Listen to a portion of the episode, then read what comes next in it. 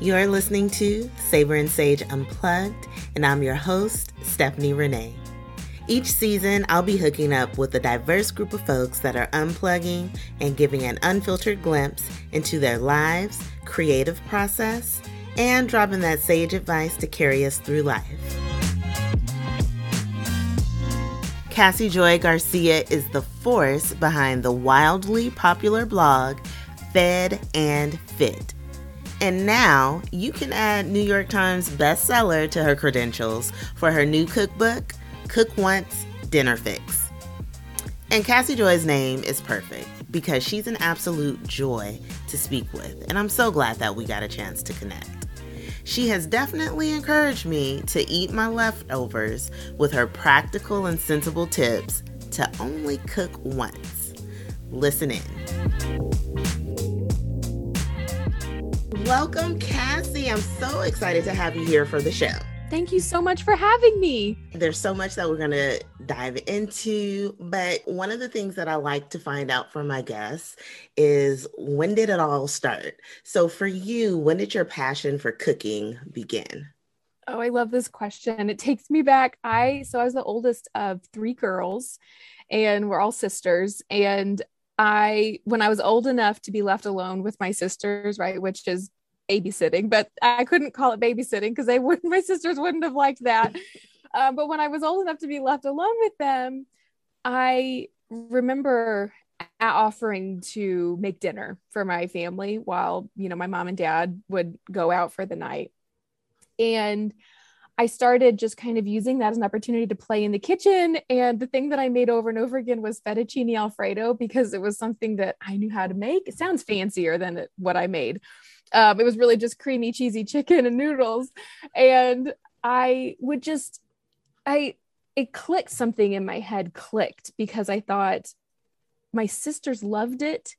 And it was such a fun activity to be able to think I can make something from scratch and provide nourishment to my sisters. And we all enjoyed it. It was fun for me. And so all of for all of those reasons, and then I just started playing and making more different kinds of fettuccine alfredo and it was just always the thing if mom and dad were going to go out for supper for whatever reason that's what we had at home and it just started to really inspire this love of cooking for people I love that, especially when you can tie it into. I think that's one of the things with cooking. Like, it's never just about eating, it's always about relationship.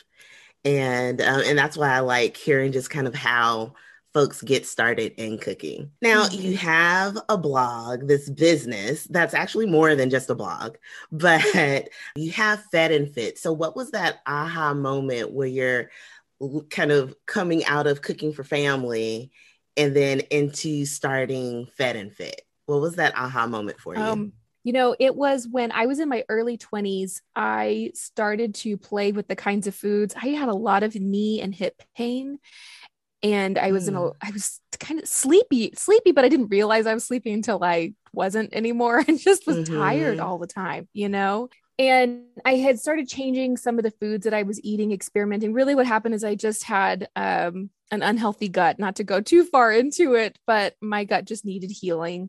And so, because of that, I had to play with the kinds of foods I was eating, which forced me to make different recipes right mm. i couldn't i wasn't leaning on the ones that i had always had and enjoyed i've i've come back to them because uh, i'm healthy and you know everything is good again but it forced me to really start to experiment in the kitchen and i wanted a place to document those recipes. I wanted a place to share them because I had some that I was loving and I was learning new things in the kitchen.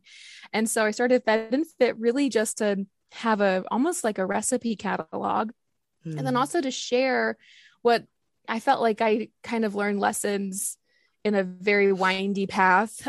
Um, not a very don't we all? One. Everything and is so is not just linear. oh, gosh, that's so irritating, but it's true. but I thought, you know, if I can if I can share, if I can help somebody else by sharing some of these lessons learned and help them at least, you know, cut some of the corners, uh, you know, I want I really wanted to do that. And so it's it was it was not a raging success from the beginning. I remember logging on to my web stats and I had my three three visitors And then I'd get a phone call from my mom and she'd say, Your dad and I both logged on today. And I was like, Oh, that's where oh. two of them came from. you can always count on mom and dad. yes. But I was like, But there's one person I don't know. was that so neat? And so I just started, you know, eventually people found it through one way or another and started asking questions about food about nutrition all of these things. And i i wanted to be able to provide really great answers. So um, that just kind of inspired what i would start publishing next. Why do you think people were just drawn to to you and what you were trying to create with fed and fit? You know something that i've always tried to i don't know if this is why but my guess is I've always tried to approach wellness, nutrition, food from a there's no rules here um, in terms of how to get like how to get a dinner on the table. Um, and I think there's a whole lot of rules, especially in the health and wellness space. There's a lot of mm. rules, you know, that are yeah. and shoulds, you know, like the the you should do this or shouldn't do that. And I've really, really tried those bother me. I don't think that they're very healthy. And uh-huh. so a lot of the times, maybe for some personalities, uh, but not for everybody. And so I tried to stay away from them and make it as more of a just a if you enjoy food and you want to cook ingredients that you know include some of these things then maybe you'll enjoy these recipes and leave it up to readers to make their own decisions they're really smart people you know and yeah. they can decide and I mean, that leads into my next question for you about what does eating with purpose mean for you? Oh, I love that. Eating with purpose, for me, it means finding meals that really work for you versus against you. And mm. it doesn't necessarily mean just the ingredients, right? That might be the first place my head, my brain goes in thinking about that.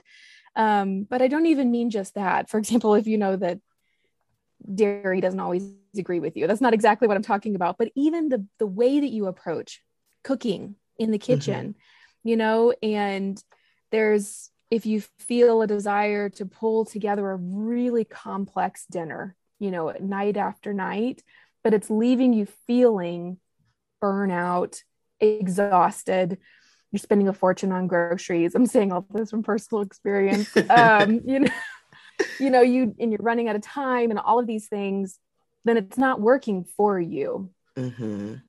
so i think that when it comes to figuring out a method that works for you in your in how you're going to get dinner on the table and whatever else you've got going on in your life your budget your time constraints your desires and your passions and the things you find interesting i think eating and cooking with a purpose really comes down in my mind to how you're choosing those methods, right? And choose something that really works for you.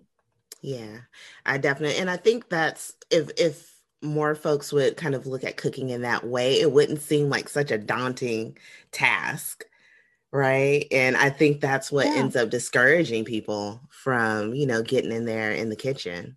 Totally. Yes. You know, it's it's like thinking about making a um like a roasted chicken. You know, before I really started cooking, I was so intimidated by the thought of roasting a chicken because I I remember thinking like, are there feathers? I don't know what what am I gonna what am I gonna do? like I gotta thing? pluck it and everything. Yes, like I had this thing in my head, and the reality is is that roasting a chicken is can be really straightforward and give you really great results. Mm-hmm. Um, and so mm-hmm. try and de- demystify some of that stuff. Yeah, I love that. I love that. Now, let me tell you in full transparency, one of the reasons why I was excited to talk to you is because of your new cookbook that's out. And I am not one for leftovers. There's like only certain foods usually that I'll actually eat more than once. And I don't know why that is. It's just, I'm just not really a leftover gal. But I think you have a unique take on things. So tell us, what was the genesis for Cook Once Dinner Fix?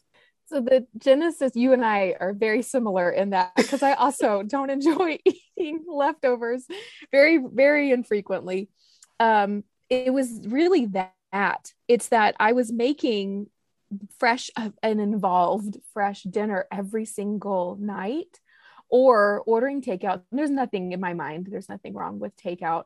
Um, if it works for you, right? Getting dinner on the mm-hmm. table, if that mm-hmm. works for your method. But I was having to make a fresh from scratch dinner every night, and it was leaving me feeling really exhausted. Um, or the alternative was to meal prep things in well in advance. Sometimes the extreme was three meals a day for seven days a week. And then, you know, four days in, I'm like, oh my gosh, this I am so over this food. mm-hmm. And so Cook Once Dinner Fix was kind of my way to blend those two methods together, where I'm still able to get a really fresh meal that's unique. You know, it's unique to tonight's dinner on the table, but we were able to do it in a way that we were i did some prep the night before if that makes sense and so the book is organized into what we're calling dinner series and so they're pairs of dinners and the first dinner everything is meant to be really simple and straightforward and the first dinner is where you would cook a, a little bit more of one thing. So let's say if it is the chicken example, right? Mm-hmm. You would stick, let's say if you're going to have a roasted chicken with roasted vegetables and some sort of a rice, that was what you wanted to make for supper. Then you would in this book i would in, help you walk you through sticking an extra chicken in the oven way more than you need for tonight. And then let's say if that's monday on wednesday again you would pull up the second dinner and take that already cooked chicken break it up toss it in a sticky sesame sauce chinese inspired dish and then serve it over white mm. rice and it's an entirely different meal. It's you know it it at least at least for the people who don't like leftovers at least in my brain i think that's different. That's not a repeat of the same meal. And it comes together so much faster because the main components are already cooked. Yeah i love that idea and i don't know if i've ever seen it anywhere else. And even though it's you know, somewhat similar to a meal that you've already had, it is different because you're kind of changing up the whole flavor profile of it, which I love. So now with the yes. recipes, what was your process for creating Cook Once? Like just walk us through what that process looked like for you. Oh my gosh. To be honest, I was uh, pregnant with my second. Oh. so it's this book, you know, well, because of 20, 2020, of course, was rescheduled a lot of things, but mm-hmm. I feel like I've mm-hmm. just been pregnant for three years. Um, but I was, I, we were eating really well at home. And so what I did is my first step when I was conceptualizing this, this is how I cook at home. And so that also gave me a little bit of a head start right? Mm-hmm. Because I already make these kinds of dishes at home on a regular basis. And so I had a bunch of things already in mind. And then what I did is I sat down and I decided on the chapters first. And so I knew I wanted to do a poultry chapter, pork and beef. And then by popular request, I wanted to include seafood and a vegetarian chapter mm. in the book. And so that kind of gave me a starting point and then thought about what fun meals we could make to fill those out. And then making sure that meal one had totally different flavors from meal two and that there was enough. If someone for example i want to make sure that regardless of how comfortable you are in the kitchen that ground beef for example if you if you feel comfortable with ground beef and you're like i can i can brown some beef you know that is i can do this. I want to make sure there's at least a handful of really great dinner series you know for that for those. So it's not anyway, so just kind of sprinkling across the ingredients. And then I started playing with flavors and just thinking mm. about what would be fun, what would my family enjoy? What do I know? Um, for example, my husband is, I wouldn't say he's a picky eater, but he's a very opinionated eater. I have one of those too. oh yeah. he will tell me exactly what he thinks. Um, and so it's been, I'm grateful because it makes my recipes even better. And so I kind of started there. And then it was a lot of sitting, I'll tell you, I was sitting in coffee shops and uh, public libraries just to get away because I was working out of my house. And to be able to get away and to focus, and I draft recipes, then I went home and I would start cooking them and tweaking them. And I made everything about at least four times in the book just to make sure it was it was right. So we Yeah. ate really well. I love it. I mean, you're like making me hungry just by talking about the whole process. So, what did you um, what did you enjoy the most about putting this book together? Because this is your third book. So, what made this different, and what you enjoy about it? You know, the I think what I enjoyed most about this book, funny enough, is I felt like this is the book that's mostly most closely aligned with how I cook. And that was really fun. My first two books I felt were I had created I'm really proud of them and I think they're really great solutions, but I made them to solve a very specific problem that I saw my readers were having. And I had experienced those as well, but it was more of a here's the solution that I think y'all have asked for. And I put my best work into it. And then on this one, I kind of got to evolve it back to a little bit more to wh- how I really just genuinely like to cook in the kitchen and pull meals together. And that was really fun. It was fun then all of a sudden to put on my hat of, yes, I'm problem solving, but also this is just exciting. I can't wait to get home and make this brisket and stuffed pepper dinner series because I think Mm. my family's really going to love it. Yeah, oh, I love it. So, let's just talk about a little bit the art of the weeknight meal. What are three words that you would use to describe how you curate a cook once lifestyle and why those three words? Oh my goodness, this is such a good question. Three words that I would use to curate a cook, a cook once lifestyle. I would say um, simplicity is really important. Possible is also very important. And then delicious. I, I mean, not to be, I think that's such like an easy answer. I don't mean to choose the easiest one, but it's really important. it has And to taste so good. That is, it has to taste good. Mhm. Exactly. At the end of the day, you know, um, and so, and that's really how I approach all of this. Is it has to. It, the recipes have got to be simple. There's a roasted duck in this book, for example. Just one. There's just one dinner series in there. So if you're like, nope, never, I will not be doing that. Just though it's only showing up once but I put it in there to hopefully help push folks that were looking for a push, right? And to try something new. But it is the most simple way to prepare a duck. And so Mm. I wanted to make sure that these things are not overly involved. They're very straightforward. It's kind of like I look at, I like studying how to cook things and boil it down to the most basic steps. And then if I need to, build in from there, you know? And so I think that's really important to save us all time in the kitchen. Yeah. And I love that you threw duck in there because I think that's one that intimidates people too. And, you know, a lot of folks are they're like, no, I'm not even going to touch it. But Totally. if there's a simple way to do it and it's delicious and it's flavorful, then go for it. Yeah, exactly. And a fun fact about roasting a duck is, and I didn't know it until I did this, but you get duck fat out of it. If you roast it in a pan that collects it all, Mhm. so much duck fat. It is Yes. so y- you are going to be living large, cooking your eggs or your potatoes or whatever it is. I mean, cook you some biscuits with some duck fat. I mean, all of that. I'm coming over. that sounds delicious. Yes, all of that. I'm telling you, there's, and I like it when you can use different parts of meals in different ways. So, Yes. yes, now, uh, now I'm like, it's what 8 30 in the morning here, but I'm so hungry. now, there's so many great recipes in the book, but if you could only eat one of those recipes you featured in the book for the rest of your life, kind of like, you know, a deserted island type of recipe, what would it be? the my brain went immediately to the pork chapter. There is this, it's a um start with a pork pork shoulder or pork Mhm. butt. You know, they're both, you know, they're both very similar in how you use them. And the first dinner, first you you cook it down and shred it. And that becomes your main protein for the two dinners. And the first meal is I think I I think the name of the recipe is perfect carnitas and we serve them in taco. And I mean, like, if there's a thing I know a thing or two about,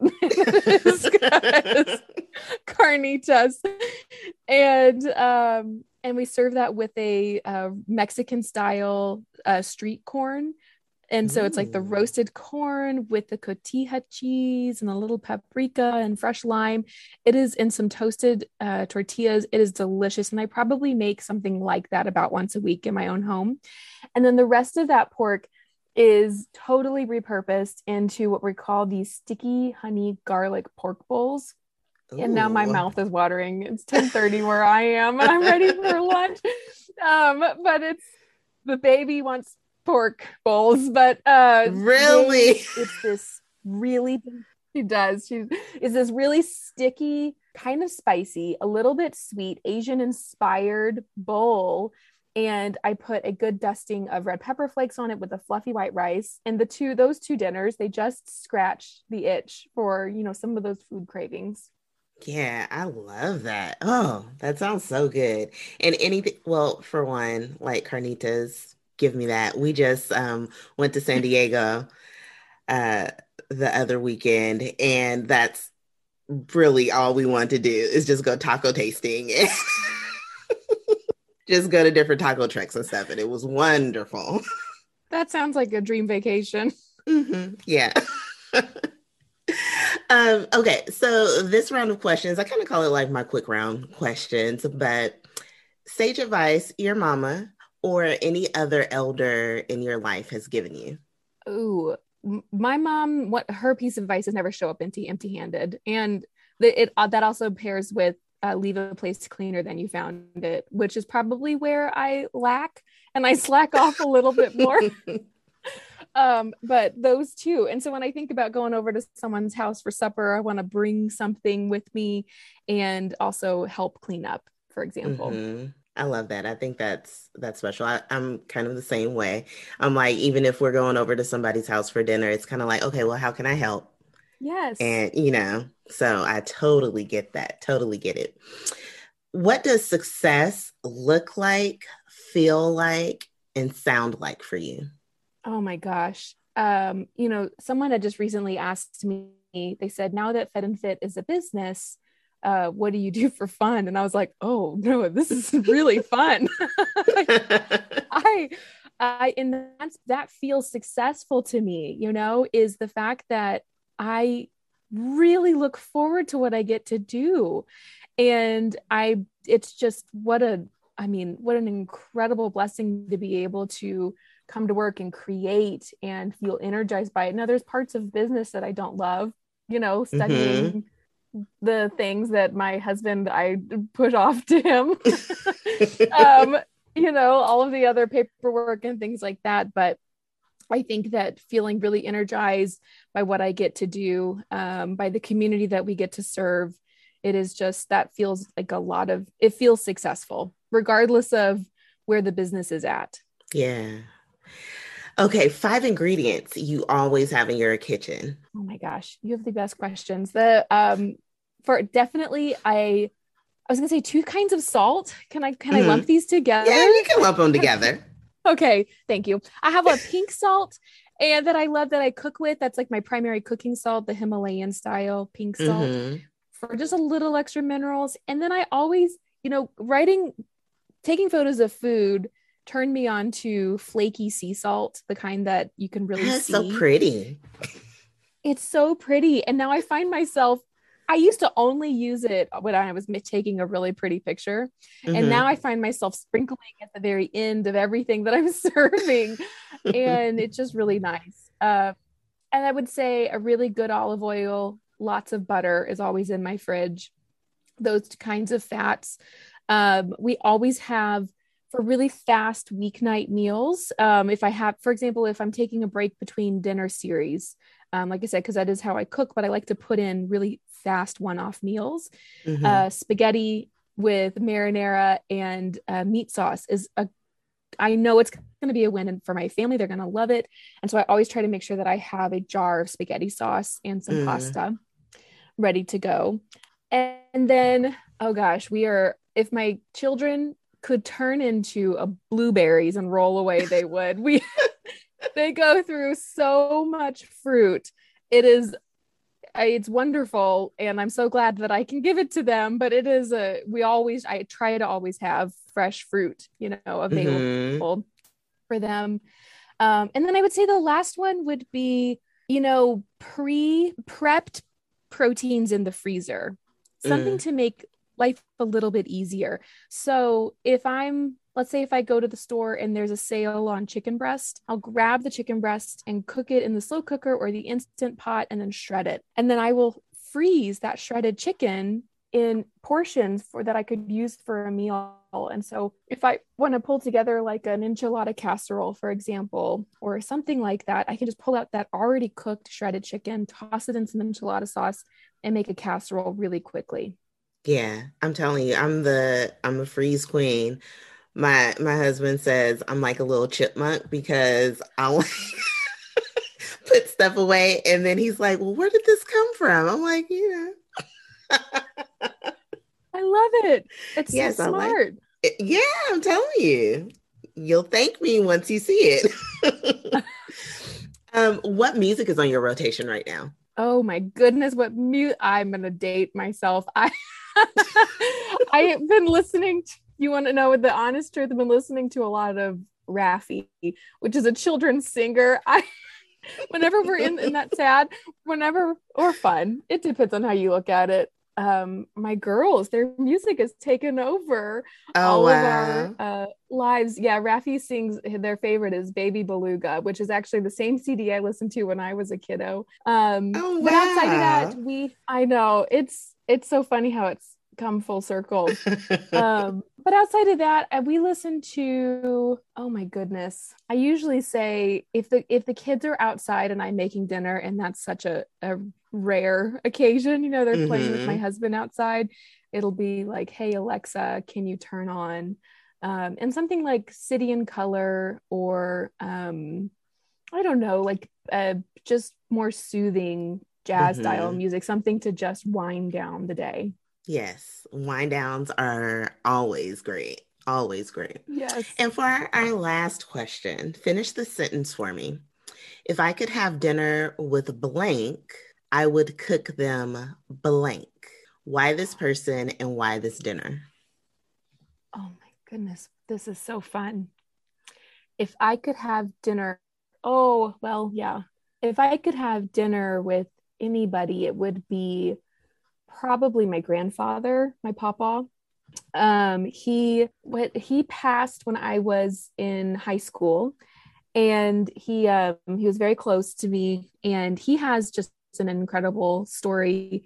Um, English was his second language, and he it was is really interesting. He married a woman from Chicago who got her major she got a master's degree actually she's very extremely educated got her master's degree in spanish and then when she moved to san antonio and met jaime and they got married he forbade her from speaking spanish around their two boys in the house because he thought that it was something that had held him back in life and then as time went on and i got to know him as a teenager he told me that that was one of his biggest regrets in life. Mm. Um, and my dad and my uncle, of course, went on to learn Spanish, but he made me promise that I would, he shared some of his family's recipes with me, and which at the time he didn't know how much food would mean to me in the future. Yeah. Um, and then he also made me promise that I would go learn Spanish.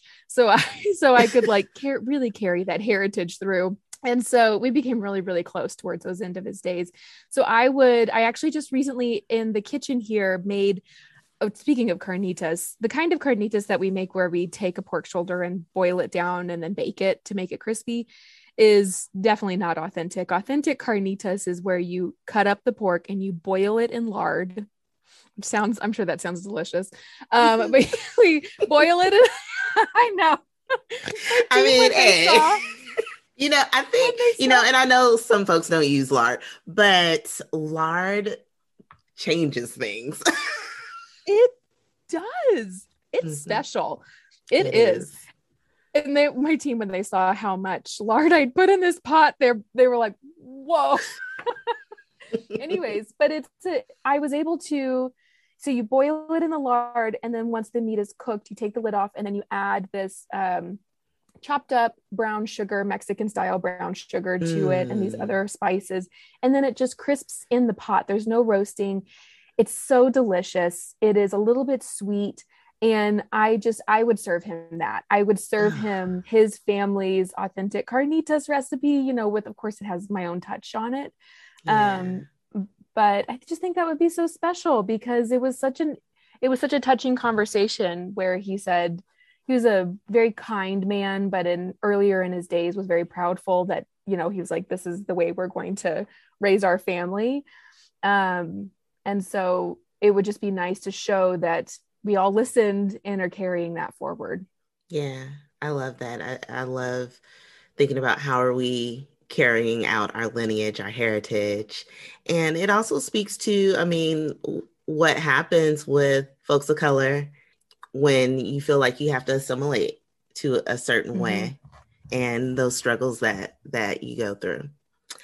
So thank yep. you so much for sharing that. I appreciate that so much. Yeah, it was an honor. Thank you so much. Yeah, thank you for joining the the podcast and thank you for sharing a little bit about your book. I can't wait till it comes out and the official date for it coming out is when? September 14th. Okay, so a couple of weeks. Yep. Yay. it's, it's coming. it's coming. So, we are going to have all the information for the listeners so they can take a look at this book and purchase it because it has some amazing recipes in it. And once again, thank you so much, Cassy, for joining us. I really enjoyed talking to you. Stephanie, it was an honor. Thank you for having me. You are welcome. Thanks for listening to Savor and Sage Unplugged. To subscribe to the podcast, check out other episodes, and to stay up to date, head over to savorandsage.com. I hope you enjoyed this episode of the podcast, and thank you for all of your DMs, emails, all those shouts of encouragement. Stay tuned for the next episode, which drops next Sunday.